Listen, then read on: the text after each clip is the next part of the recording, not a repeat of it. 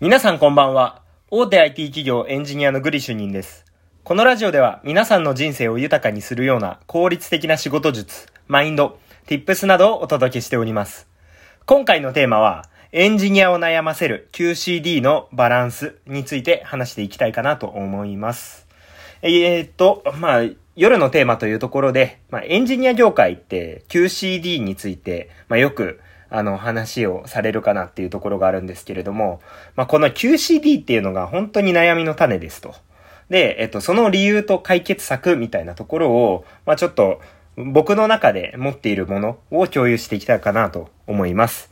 で、えっと、まず、はじめに、そもそも QCD って何ですかっていうのを一応説明しておくと、まあ、QCD、それぞれクオリティコストデリバリーなので、えっと、品質っていうところとコスト、まあ、お金、金額ですね。っていうところと、まあ、デリバリー、納期っていうところですと。で、これ、すべてが、あの、いい方が、まあ、いいに決まってるじゃんっていう話なんですけど、まあ、例えば、あの、すごいいいものを安くて早く手に入るっていう方が、まあ、それ、いいに決まってますよねっていう話なんですけど、やっぱりこれって現実的ではなくて、で、エンジニアってやっぱりこういう品質とかコストとか納期っていうところが結構あの悩みの種になりやすいですと。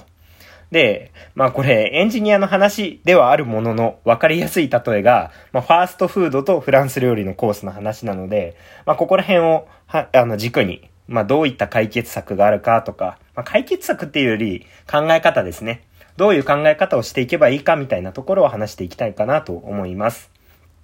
はい。で、えっと、まあファーストフードとフランス料理のコースって話を挙げたんですけど、じゃあファーストフードってまずどういうイメージありますか？っていうと、まあ、安くて、早くて、まあ、それ、それなりに美味しいみたいな。そういうイメージですよね。だから、あの、まあ、マクドナルドでもいいんですけど、まあ、マック、うん、まあ、ビッグマックでも何でもいいんですけど、まあ、とりあえず行って、すぐ出てきて、で、安く買えて、まあ、それなりに美味しいですというのがファーストフードのメリットですよね。早いっていうのが一番売りだと思うんですよ。で、一方で、フランス料理のコースとかって、まあどういうものかって言ったら、まあ例えばホテルの最上階に行って、で、あの、決められた、まあなんか夜景が見えるいい景色のところに、まあ座って、で、ウェイターさんが来て、まあ本日はどのようなコースがよろしいですかみたいな。それなりの値段を払うけれども、やっぱりこう、超美味しいみたいな。しかもあのサービスも徹底しているみたいな。でも出てくるのにはそれなりの時間がかかったりしますよね。だから QCD で言うと、まあ、クオリティはスーパー高くて、で、コストっていうのはそこそこ、まあ、それもスーパー高いのかな。で、デリバリーっていうのは、まあ、ゆっくりだから、そんなにすぐ出てこないよっていうものなんですよ。で、これ、ファーストフードとフランス料理のコースって、まあ、それなりに対極のポジションだと思っていて、やっぱりあの、コストが安くて早いっていうところのメリットと、コストを払ってでもすごいサービスを求めるのかっていうので、結構、あの、好みも分かれるし、人によって今日はファーストフードでサクッと食べようっていう時もあれば、まあもう今日はすごい記念日、超重要な、まあ勝負の日だから、まあもうその料理のコース、まあすごいいいところで食べようみたいな、記念日だみたいな時もあるわけじゃないですか。だから、状況とか、あの、顧客、お客さんの考えとかによって、まあ、ファーストフードにしたい時もあれば、あの、フランス料理のコースにしたい時もあるんですよ。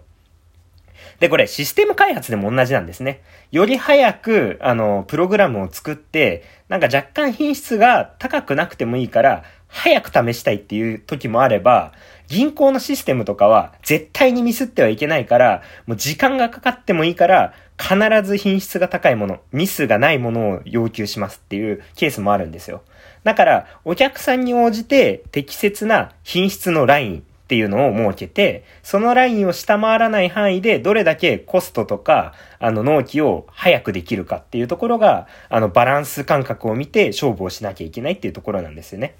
で、ここポイントなのは、このコストでやってくれとか、この納期でやってくれって言われたら、ある程度担保できる品質のラインって変わってくるんですよね。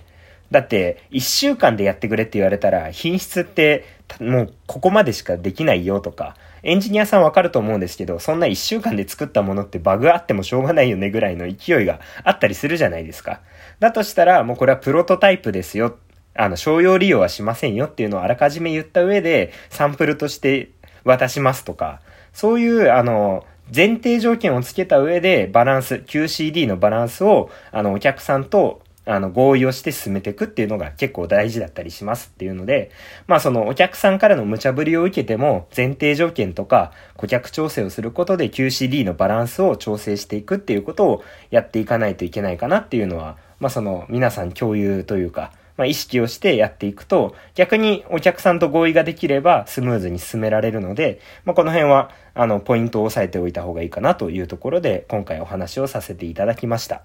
はい。えー、今回は、えー、エンジニアを悩ませる、えー、QCD のバランスっていうところで、まあ、お客さんとの調整がやっぱり大事だよっていう話でした。はい。このラジオを聞いた感想やコメント、レターなどをいただけると嬉しいです。また、少しでも気に入っていただけましたら、Twitter も合わせてフォローいただけると喜びます。最後までご視聴いただきありがとうございました。それでは今回はこれで以上となります。またね